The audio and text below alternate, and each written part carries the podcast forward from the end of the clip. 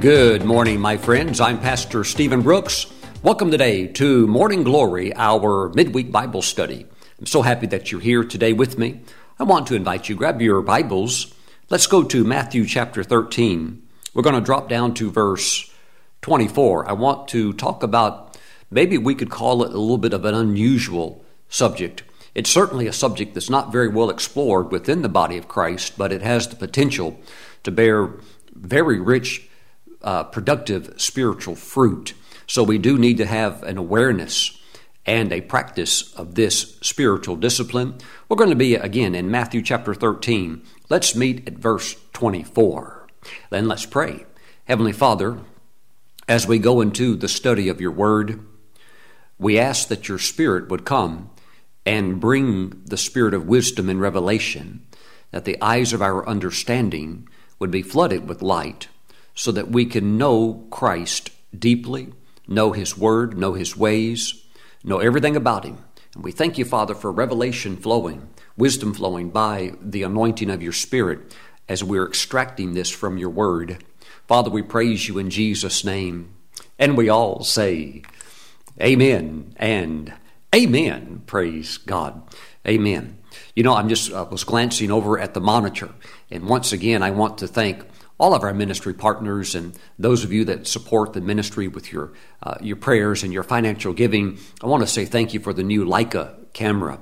I tell you what, um, when I look in the monitor, I realize how uh, amazing this camera is because it captures every detail. Can you say amen? And I, I was thinking, you know, I might have to get a little more powder or makeup because everything, uh, uh, everything shows. You can't hide anything, uh, which is fine. You know, it is what it is. Uh, but we're streaming in 1080p and it, it looks like 4K and that is the color science or the color magic, as they call it, of the Leica SL2S. Thank you so much, partners for helping us to have the very best equipment for broadcasting the gospel.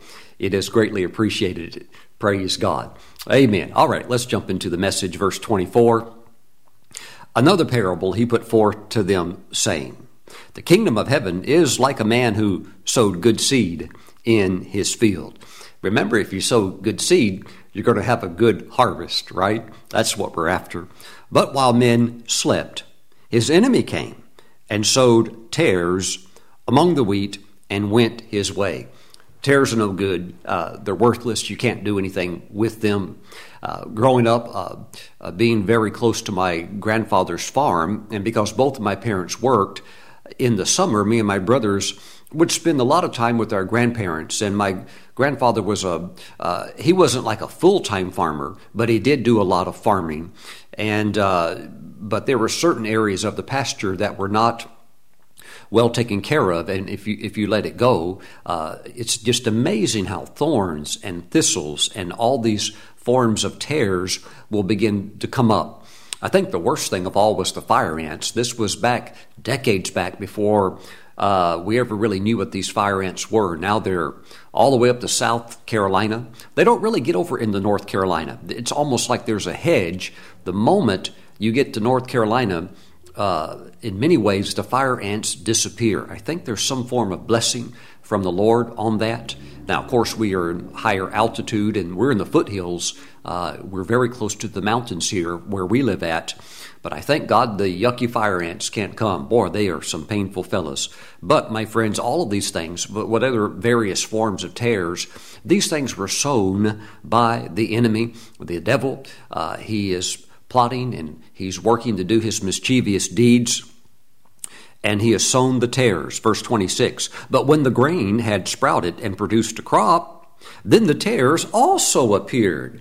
So the servants of the owner came and said to him, Sir, did you not sow good seed in your field? How then does it have tares? He said to them, An enemy has done this. Now, when exactly did the enemy do this? He did it while men slept. This is fascinating. We need to dig into this. And I, of course, want to use scripture, but I think there is a lot of wisdom also in examining uh, real life experience within church history and as well as biblical history. Let me talk to you just for a moment about a great man of God uh, his name uh, is Padre Pio. He was a Catholic uh, Capuchin monk, and he was a friar, and he was a prophet. His prophetic ministry lasted over 50 years. And uh, when he died, he had over 1 million people attend his funeral. And still today, although he's been gone for about 50 years, he's been in heaven now, he passed away in the late 60s. Even still today, um, every year, there's about 6 million visitors that uh, visit uh, his burial site and they, they come to pay respect for uh, uh such a great man of God whose ministry uh, touched the world. And Padre Pio would be a man that you could, you could classify him as a charismatic Catholic. All of the gifts of the Spirit, not just some of them, all of them were in operation in his life, uh, especially the gifts that would revolve around uh, the office of a prophet, such as discerning the Spirit's words of knowledge and things like that. But of course, many, many miracles in his life. But anytime you start uh, reading the uh, biography or uh, you start looking into the life of a person that is on the front lines being used by the Lord, it's not surprising very quickly to see how the enemy would attack these great men uh, and uh, these great women who stood on the forefront of proclaiming the gospel. Because when you're doing that, you are uh, leading the, the, the spearhead. You're the tip of the spear. You're leading that assault uh, against the kingdom of darkness, and uh, you're going after souls. And so the enemy really brought the heat against Padre Pio, oftentimes at night. And uh, this is very interesting because at nighttime, I'll give you an example. One of the one of the young monks uh, went to visit Padre Pio at night when it's time for everybody to turn in, and he just went to say goodbye. Uh, you know, not goodbye, but excuse me, good night, and so forth. And uh, Padre Pio just kind of kept talking and kept dragging out the conversation. And the young man said, "Well, Father, I." Uh, you know, I need to go to I need to go to sleep. I'm, I'm, getting tired, and he would say, "Well, let's talk just a little bit more." And uh, he just kept getting more tired, and he said, "He said I I've got to go to bed." And he said, "Well, I, I like it when you stay as long as you can because, of course, as soon as you leave, they're going to show up. And he said, Who's going to show up? He said, Oh, they always show up at night. And uh, these were fierce demonic attacks. And in the early days of his of his ministry, uh, the men in the monastery, the monks, they could hear the battle going on in the room of Padre Pio. Now, in a monastery, they would call it a cell, the little room where the monk would live. But I mean, you could hear chains rattling, you could hear demons screaming, you could hear physical uh, confrontations. You could hear slaps, blows, hits. I mean, it was off the charts, and all the guys could hear it. and this happened every night. and there were times they would come in and. Uh, it looked like uh, the, the check on Padre Pio, and it looked like he'd been in an all-out physical, violent confrontation. Clothes tore up, hair messed up. It looked like he'd been beaten and things like that.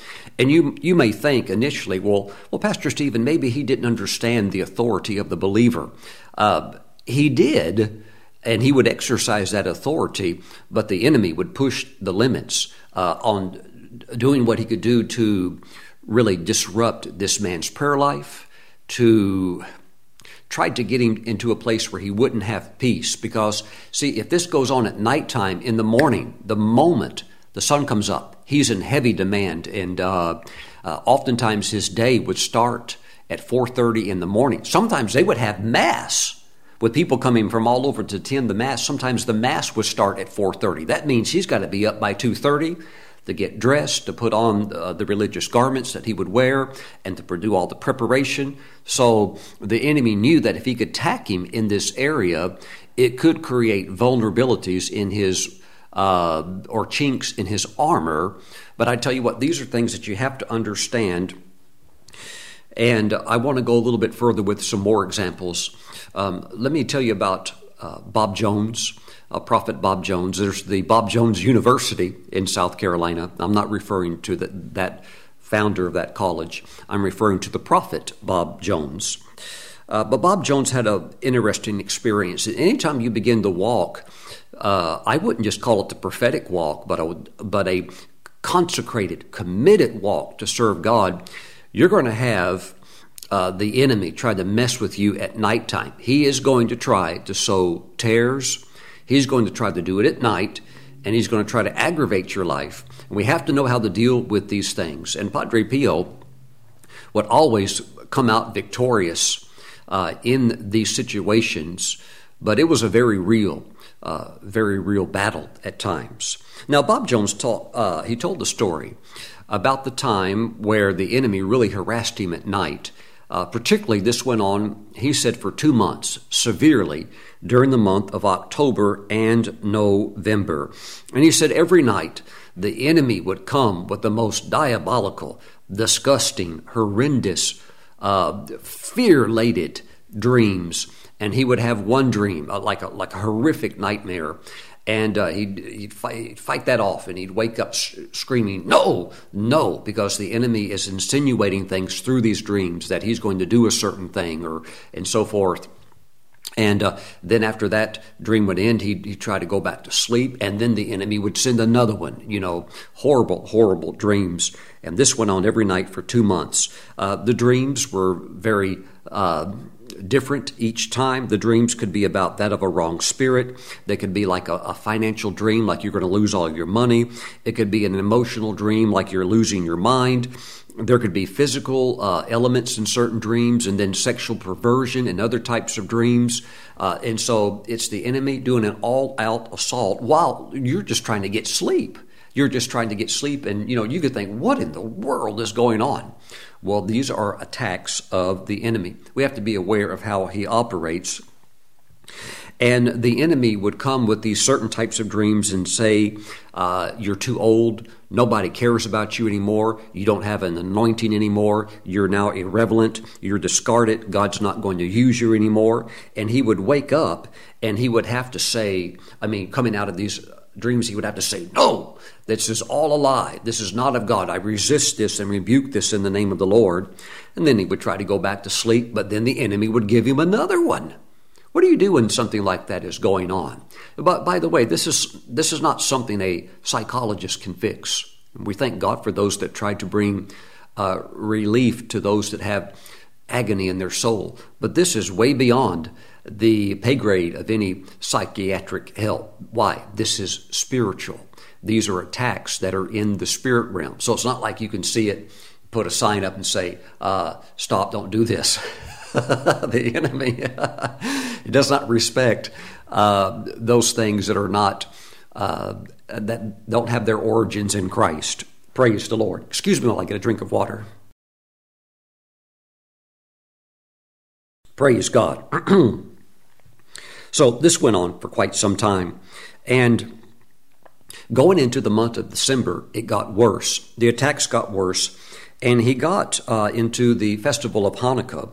And on the last day of Hanukkah in December, uh, when the, these nightmarish type dreams were very, very intense, and the enemy was suggesting things like, I'm going to kill all of your family, I'm going to burn your house down, uh, have you ever had dreams like that where maybe somebody is chasing you or hunting you or trying to kill you or choke you or suffocate you? And you know this is not God, this is totally satanic.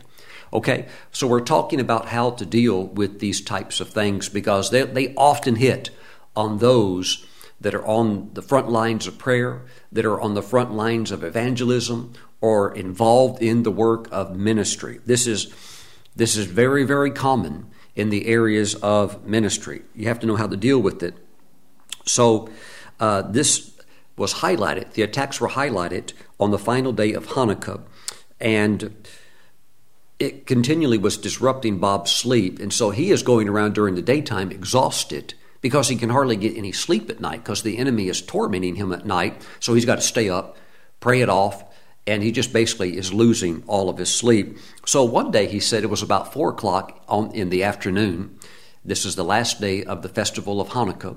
It's about four o'clock in the afternoon, and he thought to himself, this could be a good time to catch a nap because the devil has been keeping me up all night. He's probably tired too. He's probably taking one, so I'm going to take a nap also.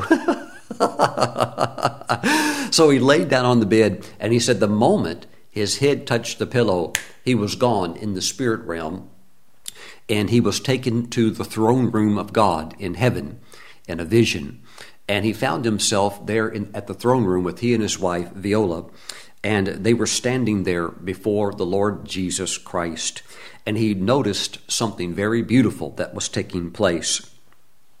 He said that uh, there would be couples that would come up before the throne of Jesus and they would present gifts to him and they would say, Happy Conception Day, Jesus.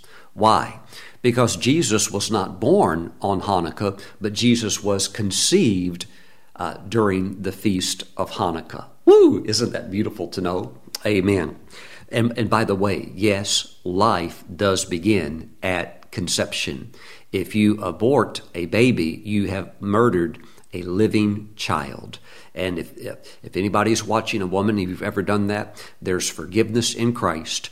But when you get to heaven, you're going to meet that child, that son or daughter. So if you haven't gotten that ironed out with the Lord, please do so because this is an awful lie being pushed in our modern society that, um, you know, it's, it's just, a, they call it a fetus. Well, fetus is a Latin word that simply means an unborn baby. It's the baby inside who's alive and living that hasn't come out yet. But how many of you know also that those lies about conception and so forth, uh, we're seeing really that all along these uh, atheistic um, liberals, they know that's a lie because now they're wanting to kill the baby even after it's been born. So they're trying to move the goalpost, as we would say, when it comes to truth. But truth is timeless. Truth is the same now as it was a thousand years ago it's the same now as it will be 10,000 years from now. The murder of an unborn baby uh, is a, a, great atrocity in the eyes of God. So if you've ever had any part of that, you need to, uh, and, and even if you were the guy and you didn't, you know, you're not the lady that's actually going to the abortion clinic, but if you're the guy that supported that and said, yeah, this is what we need to do, then that's something also that you need to have cleansed and you need to receive forgiveness for because it was a, it's a heinous act. It is murder, and it's very, very serious. Uh, there's something that God loves more than anything else, and that's people. That includes babies, that includes the unborn who cannot protect themselves, so we have to protect them. Praise the Lord. Hallelujah. Well, Bob noticed that these couples, married couples, would go before the Lord and they would bring a gift to Him and they would say, Happy Conception Day, Jesus. Woo, praise God. He watched as one couple went before the Lord with the, he said, the most beautiful basket of sun kissed oranges. By the way, in these things, there's a lot of pro- prophetic symbolism. Sun kissed oranges. In other words, kiss the sun. Uh, oftentimes you get in the prophetic flow with visions, and many things they carry certain meanings. But they brought these beautiful sun kissed oranges to the Lord, and they said, Happy Conception Day, Jesus. And then another couple would come before the Lord. And uh, one couple came before the Lord with the most beautiful peaches, and they would give the basket of peaches to the Lord and say, Happy Conception Day, Jesus. And when Bob saw this going on, he began to weep and he started crying. And then a man came up to him and stood by his side and said, Bob, why are you, why are you crying? He said, Because I don't have anything to present to the Lord. And by the way, Bob said that every time he's ever encountered that man, he can never see the face of the man. Why? It's the Holy Spirit. And I've noticed that about the Holy Spirit. I've had encounters with the Holy Spirit, but I've I've never I, I know it's God. I, I know it's he's in the form of a of a man of a of a of a God being, but I've never been able to discern his face. Praise God. And so the Holy Spirit said, "Bob, why are you why are you crying? Why are you weeping?" He said, "I don't have anything to present to the Lord." And the man said, "Look down." And he looked down, and there was a beautiful basket full of the most luscious grapes. Bob said he had never seen grapes like this ever before. And he was so happy. Now he and Viola have something to present to the Lord. So they go before the Lord uh, together and they present the basket of grapes to him. And something amazing happened. Jesus said, uh, Bob, do you know where you got those grapes? And he said, No.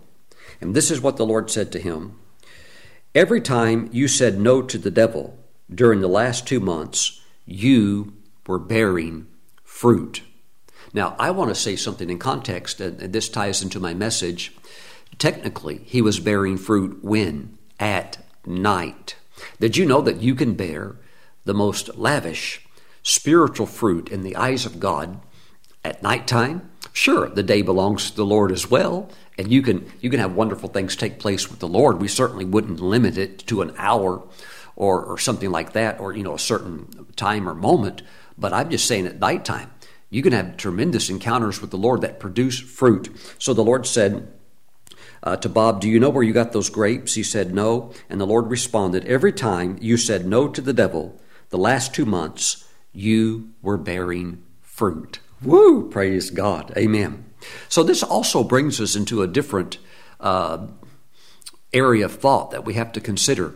Did you know that the Lord can use the devil almost as uh, like like a trainer? Or uh, I'm not saying the devil trains you, but the the Lord can work through the devil's aggravations and how he would try to harass, and he can actually use that for our benefit. What do you mean, Pastor Stephen? Well, let me ask you this. If you had not had that awful, horrific nightmare type dream that caused you to wake up and it was so disturbing and so unsettling that you actually had to pray it off and pray to get back into the peace of God, if you had not had, had that dream, which was a product of an attack by a demon, would you have gotten up at two o'clock in the morning to pray? Oh no, Pastor Stephen, I would have slept all night long. See, then the devil, God can use the devil, even as, as in the sense as a servant, where God can take that bad and turn it and use it for good to develop you. And next thing you know, you're up praying at two o'clock in the morning. Now, the the uh, the conditions that got you up and praying, perhaps perhaps you would have desired a more positive wake up call. but but nevertheless, what's the end result? Uh, it's dark, it's the middle of the night, and you're up doing what? You're up praying. Mm-mm. And you know, the whole thing is that you might realize, hey, I didn't like the attack, but I do like getting up and praying. Wow, what a peaceful time to pray. And so you come into discoveries. And so the Lord can work through these types of things. Whenever I visit nations that would be uh, predominantly, uh, the religious influence would be Islam and I hear the call of prayer. And you know, you have the five calls of prayer that uh, go along with the Muslim religion. So if I'm in Indonesia or, or, somewhere like that, and I hear the call to prayer, and the first one's usually right around 5:30, uh, maybe like 5:26 in the morning. Well, I get up. I get up. I, why? Well, first of all, because of the noise, it's going, it's going to wake you up. You know, the big, you know, uh, it's it's the sound and then the voice of the of the man that's calling uh, the people to pray. Well, I'm like, well, I heard it woke me up. Might as well get up and pray. They're, they're going to get up and go spend time with the, um, uh, the God that they uh, have yielded their lives to. Well, I'm going to get up to. Amen. So just use it. Just use it. Use all things for good. Use anything for good that can get you closer to God. Praise the Lord. And you know what? You'll bear fruit.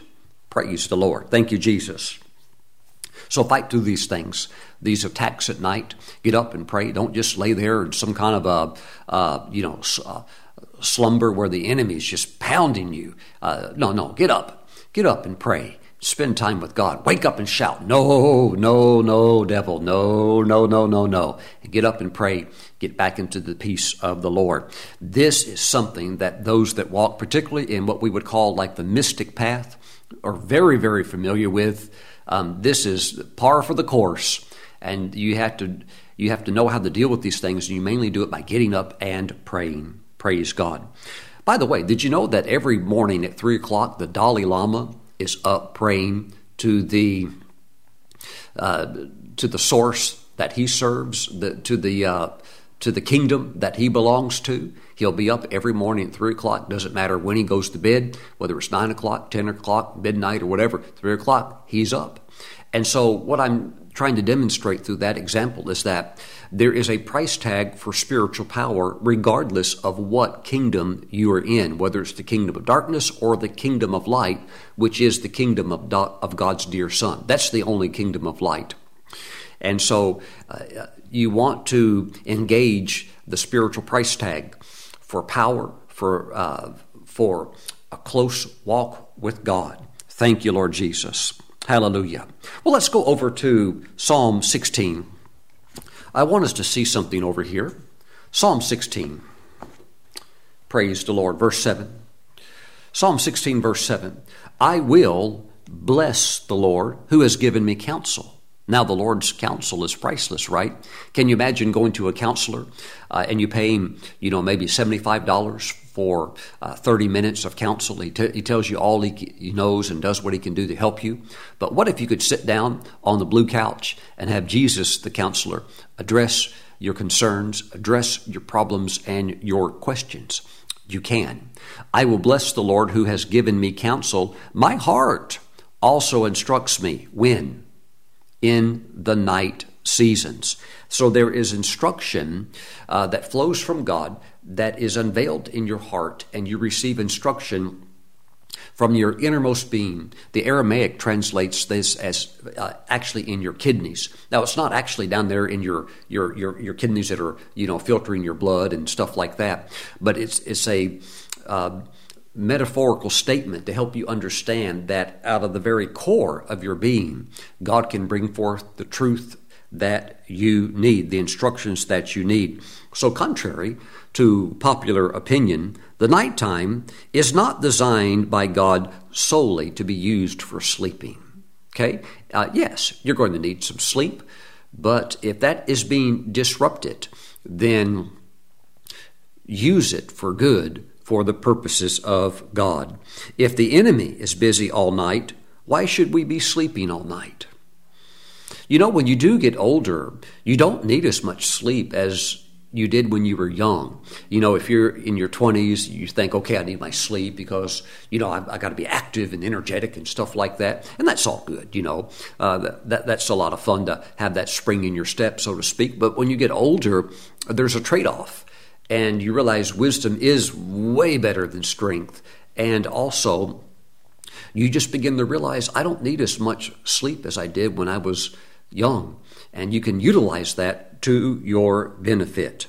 Now, meditating, uh, deep prayer during the day, uh, all of these things, if they're if they're carried out during the daytime, can be challenging, and in some situations, if we're honest, really just flat out impossible to really meditate or get into deep prayer when the phone could ring at any moment, and it usually does. And plus, you're thinking, hmm, well, I'm really trying to focus. I hope the phone doesn't ring. Uh, and then right when you get dialed in, you start to focus, then the phone rings, or you know, text messages are going off, or all this, all this stuff, and there's a demand upon your attention, or you know, or you're just at work and you can't do it. And so this is why so so much of these things can be done at nighttime, such as meditating, deep prayer, and everything.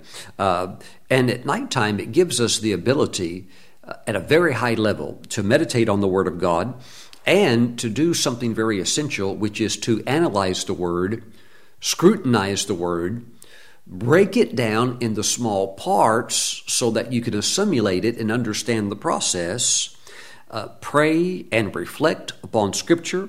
This is the blessing of nighttime and our faculties of reasoning can be very, very sharp at night. I want to show this to you from Isaiah chapter 1. I really like uh, this scripture, praise the Lord. Isaiah chapter 1. Let me catch up over here. And we're going to go to verse 18. Come now and let us reason together. Can you imagine reasoning together with God? Now, you know his reasoning ability is so sharp. But God says, Come now, and you and I, let's reason together, says the Lord. Though your sins are like scarlet, they shall be as white as snow. Though they are red like crimson, they shall be as wool. So there is a reasoning that God wants to do between you and Him and this word reason together in the Hebrew means to prove out anything.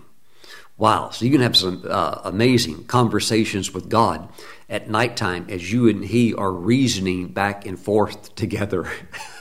you might say, Well, God, why should I do this? Why should I do it this way? And the Lord begins to reason to you and begins to prove these things out to you.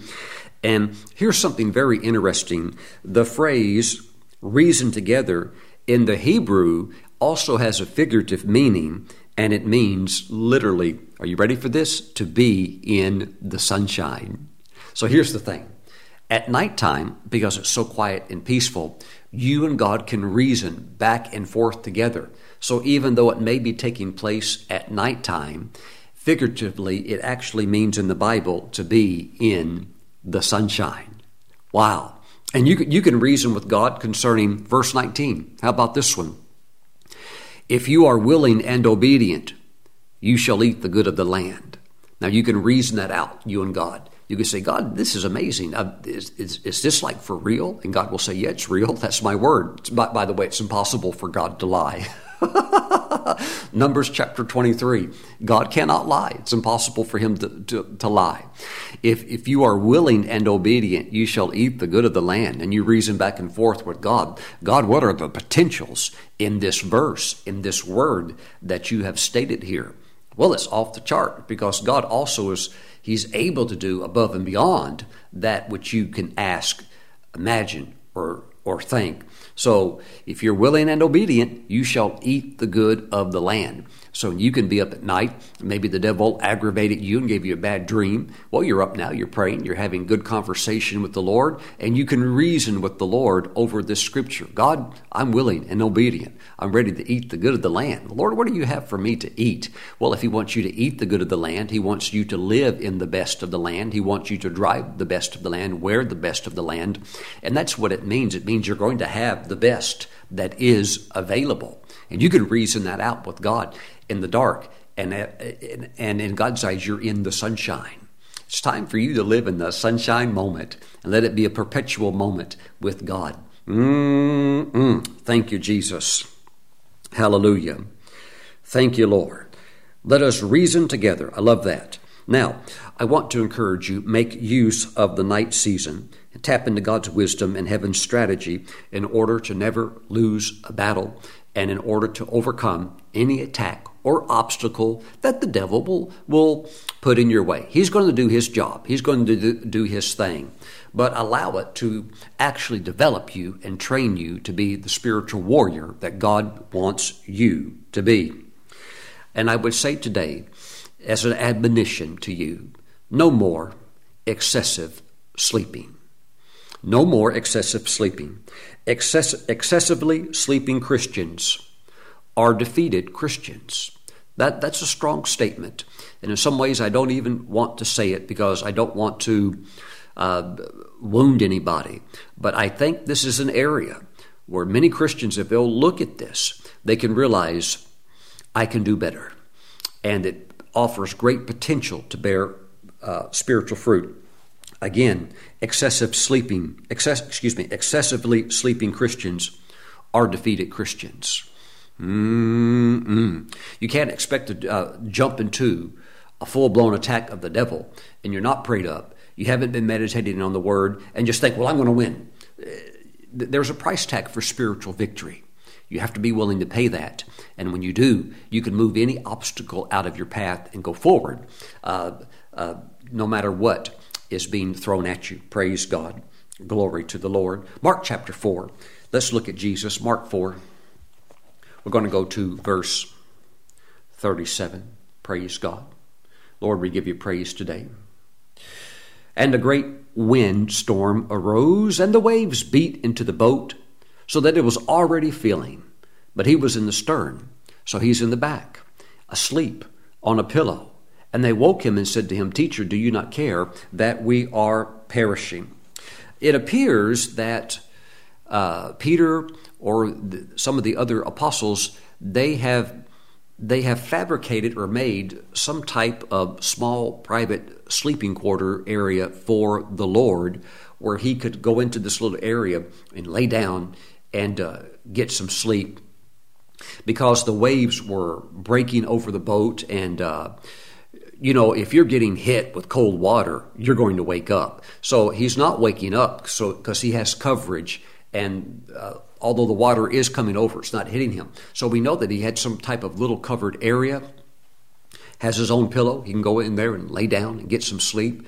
And here we really do see the, the humanity of Jesus. We know it's the mystery of deity and humanity together in one person.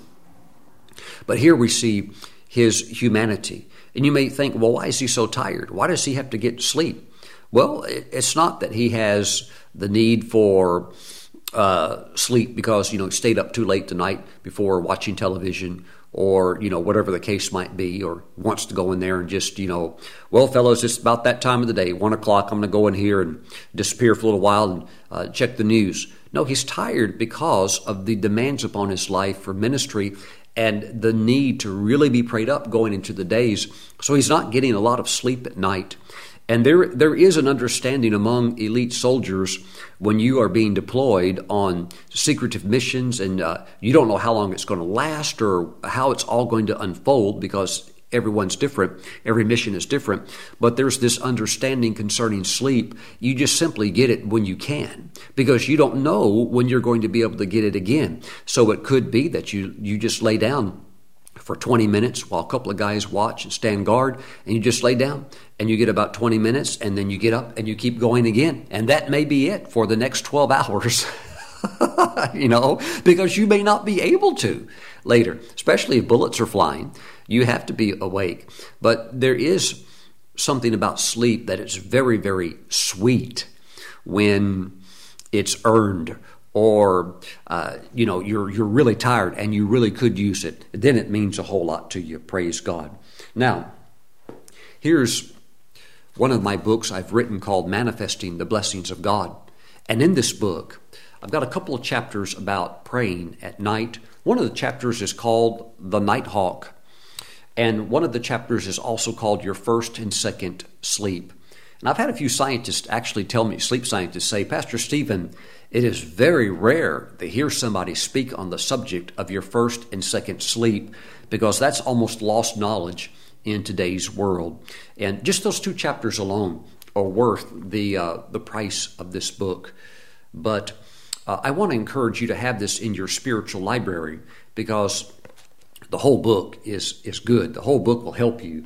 But those chapters on praying at night and your first and second sleep, those things can really propel you into a place where even at night you know how to handle the devil and you know how to draw near to the Lord and even take the enemy's tactics and use it against him for your spiritual benefit. Praise God. Mm-mm. You know, let me read a little something to you that I think you'll enjoy uh, from uh, my book. Uh, this is from the chapter Your First and Second Sleep. And I want to share something for a moment that the Jewish rabbis have known for centuries, really for millennia. And let's talk about that just for a moment. This is from page 132. And it says, It appears the awake time in between the two sleep cycles has been a long running practice for the Jews and for other cultures as well. Back before the days of electricity, when it got dark, guess what people did? They went to sleep. Why? There's no electricity. There's no TV to watch. There's no radio to listen to. There's no YouTube to stream. There's nothing. The lights are out. And if you don't have the oil to burn to, to produce a light, um, that you can't you can't see. So what do people do? They go to sleep. And in in the uh, winter, when it gets dark much earlier, if if it's dark at 5:30, you know what they did? They went to sleep at 5:30. And if it's summertime and it doesn't get dark until 9 o'clock, well, then they had a little more sunlight and they would go to bed at 9. But let's say you're in another time uh, of the year and it's 7 o'clock and it's already, the sun's down, it's completely dark. What they would do for thousands and thousands of years is they would simply just go to sleep. But when you go to sleep at 7, it's not like you need 12 hours of sleep. Guess what would happen with your normal body clock? You would wake up usually right around midnight. Why? You've been sleeping for about five hours, and scientists call that your first sleep. And then your body, once you're up, naturally wants to stay up for a little while, and people throughout millennia stayed up for an hour, two hours. And what the rabbis would do is they would study Torah between the first and the second sleep. They would study the scriptures. Other people would get up, have a snack. It wasn't uncommon for people to go outside of their house and talk to their neighbor or say, oh, what a beautiful moon tonight, okay? But this was just normal. People would get up right around midnight, right around one o'clock or something like that. And then you would start to get sleepy again, and then you would go back and get your second sleep, and then you would sleep for another four hours or something like that, and get up when the sun came, uh, came up. Praise the Lord, okay?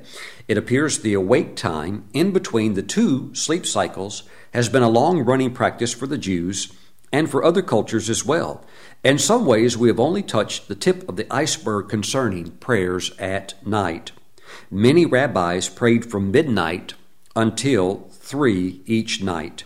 But this time slot was expanded due to basically coffee, and because of coffee, uh, some of the rabbis would go from not only midnight till 3, they would go from midnight till 6, and they would operate on about three hours of sleep uh, these things are covered in my book. I want you to get this book. It's available on my website, stephenbrooks.org.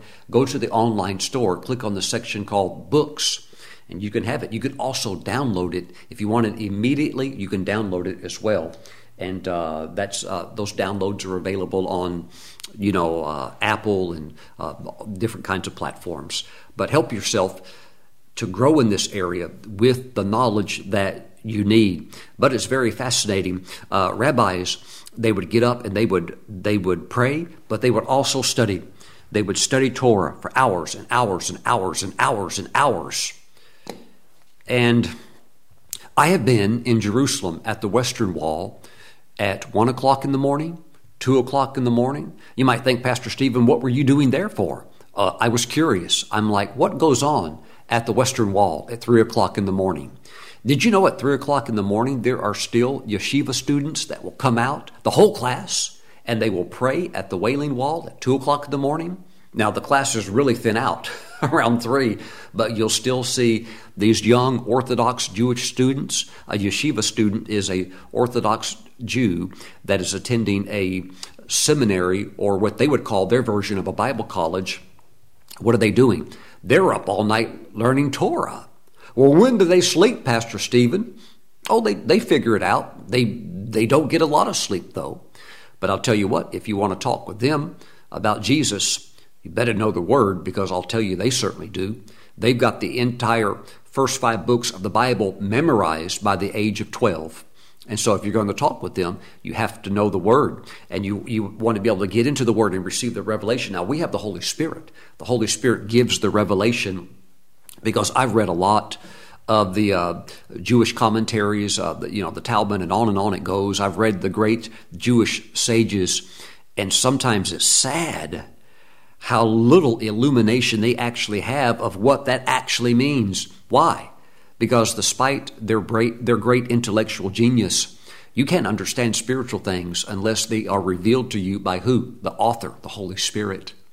And so, um, uh, you know, I'm not saying don't be intimidated or anything like that, but I am saying uh, you still need to have good knowledge of the Word. So when you're up in the middle of the night, yes, you can have you could have wonderful prayer times because what's going on between that first and second sleep is that your body, uh, your brain releases a chemical, and that chemical is called prolactin and that goes throughout your bloodstream and throughout your body. It's the same chemical that a uh, hen chicken releases when that hen sits on the eggs. And I remember when I was a little kid on my grandmother's farm, I would look at all these nesting hens. And I would think, boy, that sure is boring, sitting on an egg for two, three hours. Wow, that looks really boring. Not to the chicken. That chicken is just as happy and content to sit there for hour after hour. Why? Those those uh, enzymes and chemicals are being released into the body, and that's what happens also when you get up in the middle of the night to pray and spend time with the Lord, these secretions take place in your brain, and you're able to, to um, just talk with the Lord, and you're able to reason with the Lord. Reason with the Lord and analyze things and make sense of things in the Scripture. Woo, praise the Lord. Mm-mm. Thank you, Jesus. One more Scripture from the book of Ruth. Praise God. I hope these things are helping you and uh, giving some inspiration to draw near to the Lord uh, in your own way at night. Praise the Lord. We're in Ruth chapter 3, verse Verse 7 And after Boaz had eaten and drunk, and his heart was cheerful, he went to lie down at the end of the heap of grain, and she came softly and covered his feet and lay down. Now it happened at midnight that the man was startled. Who knows? There are some that say he was waking up, or he was startled, of course, but he's waking up. Why? He's in between the first and second sleep. well, he certainly makes a, a, quite a discovery, doesn't he? Now, it happened at midnight that the man was startled and turned himself, and there a woman was lying at his feet. And he said, Who are you? So he answered, Excuse me. So she answered, I am Ruth, your maidservant. Take your maidservant under your wing, for you are a close relative, a kinsman redeemer. Mm-mm. Okay, so we have a beautiful love story here, but it's also portraying the relationship between Christ, Boaz, and the church, symbolized by Ruth. And let me say this Jesus has very few visitors at night. Oh, Pastor Stephen, everybody knows this. What you're teaching, everybody knows this. Hardly any Christians know this. Fewer still that even know it actually practice it. So, this is what I want to say. Boaz was startled. This is unusual. He's startled by Ruth. There's a woman laying at his feet in the middle of the night. It startled him. The scripture says it startled him. This is what the Lord shared with me. If you will startle him at midnight, or you know at what we would call these nighttime hours. If you will startle the lord at midnight he will startle you with revelation as your reward. He will unveil things to you from his word. He will speak and give you a reward for meeting him at such an off time when he has so few visitors very very few christians ever startle the lord at night. Why don't you be like Ruth and be a little bit adventurous and uh, go to meet the Lord and um, startle him and say, "Hey, Lord, it's me." The Lord might say, "Well, uh, this is interesting. What are you doing here at 1:30 in the morning? You're usually asleep." "Yes, Lord, I am, but I'm here to hang out with you, to be at your feet, to sit at the Master's feet, to be taught by you." I humble myself, O oh God, to receive revelation truth from you. Mm-mm. Praise God. Again, if you startle the Lord at midnight by showing up, okay, these uh, times of devotion, if you startle the Lord at midnight, He will startle you with revelation as your reward. Praise God. Amen. Lift your hands. I want to pray grace for you to walk in this. Father, I pray for your people that are watching, fresh revelation, fresh inspiration, to be like Ruth and to meet the Redeemer at night. Thank you, Father, even as midnight can denote that specific moment on the clock. But Father, we also know they didn't have clocks back then, so it's it's also speaking of just that hour. We thank you, Father God. We thank you, Father God.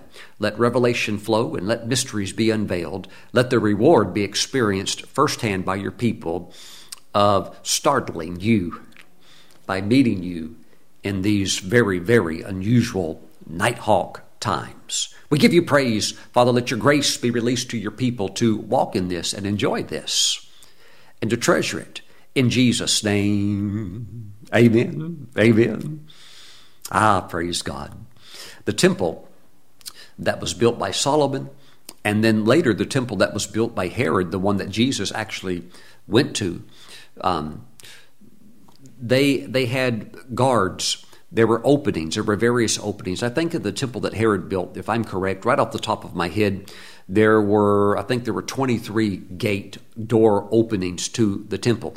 Every one of them had to be guarded. Uh, the majority of the gates were guarded, or the door openings were guarded by the Levites, and I think about three of them were guarded by uh, some priestly families.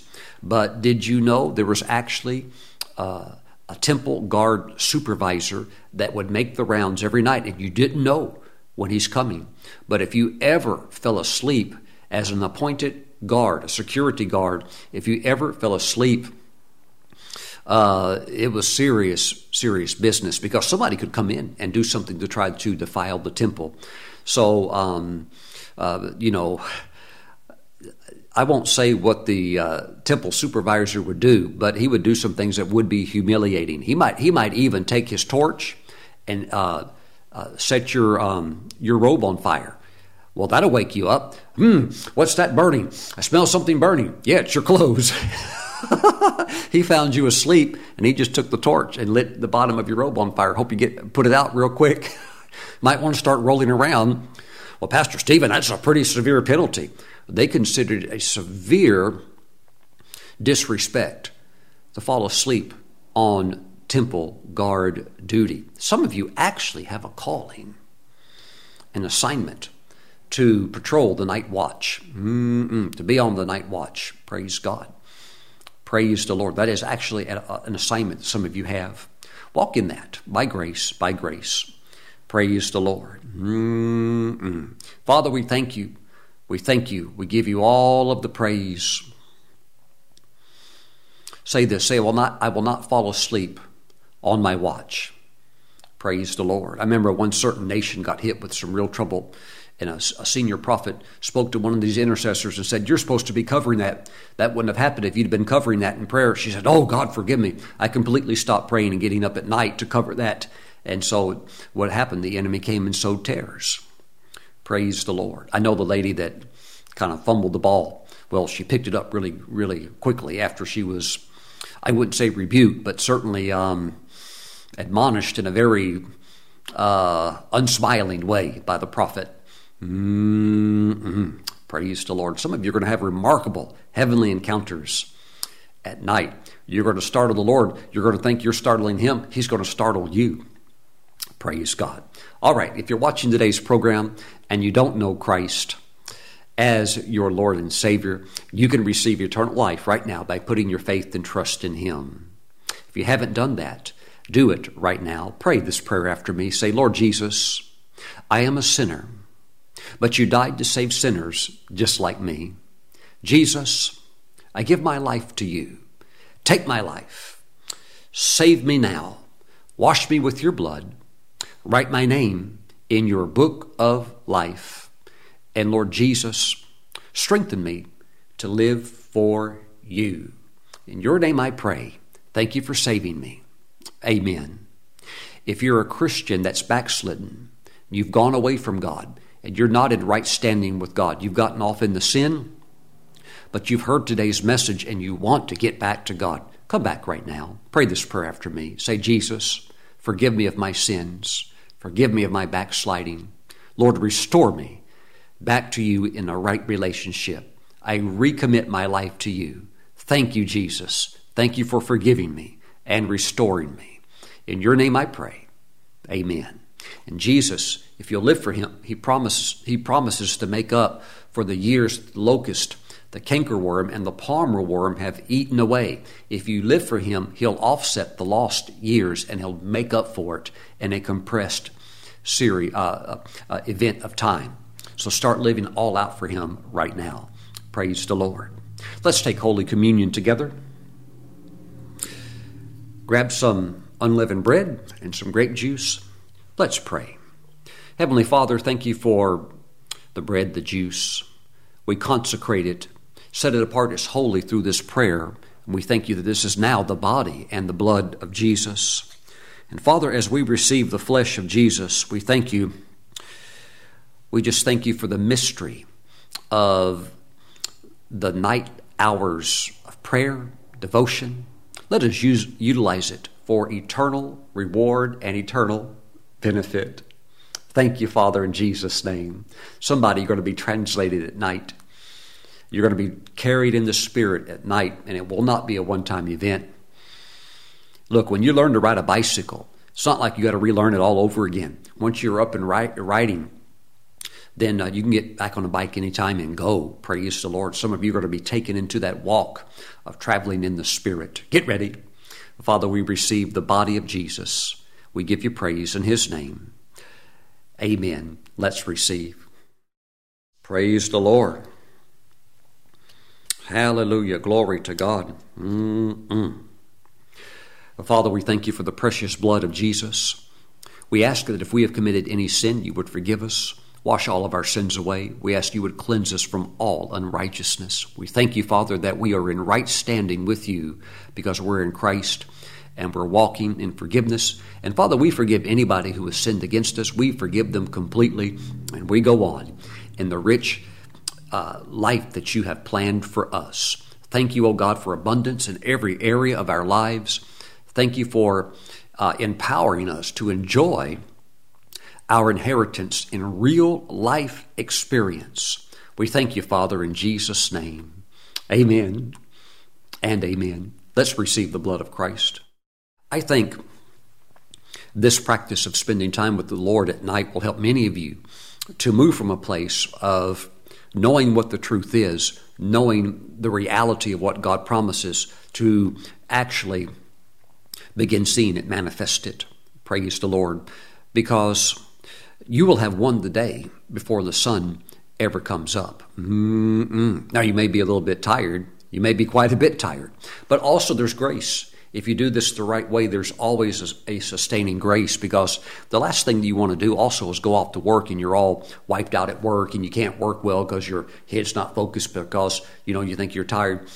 Anytime the Lord's in it, there is a sustaining grace to be at your very best. Mm-mm. So I'm talking about not something that's just done out of some type of great iron will, uh, although there is that element of pushing yourself.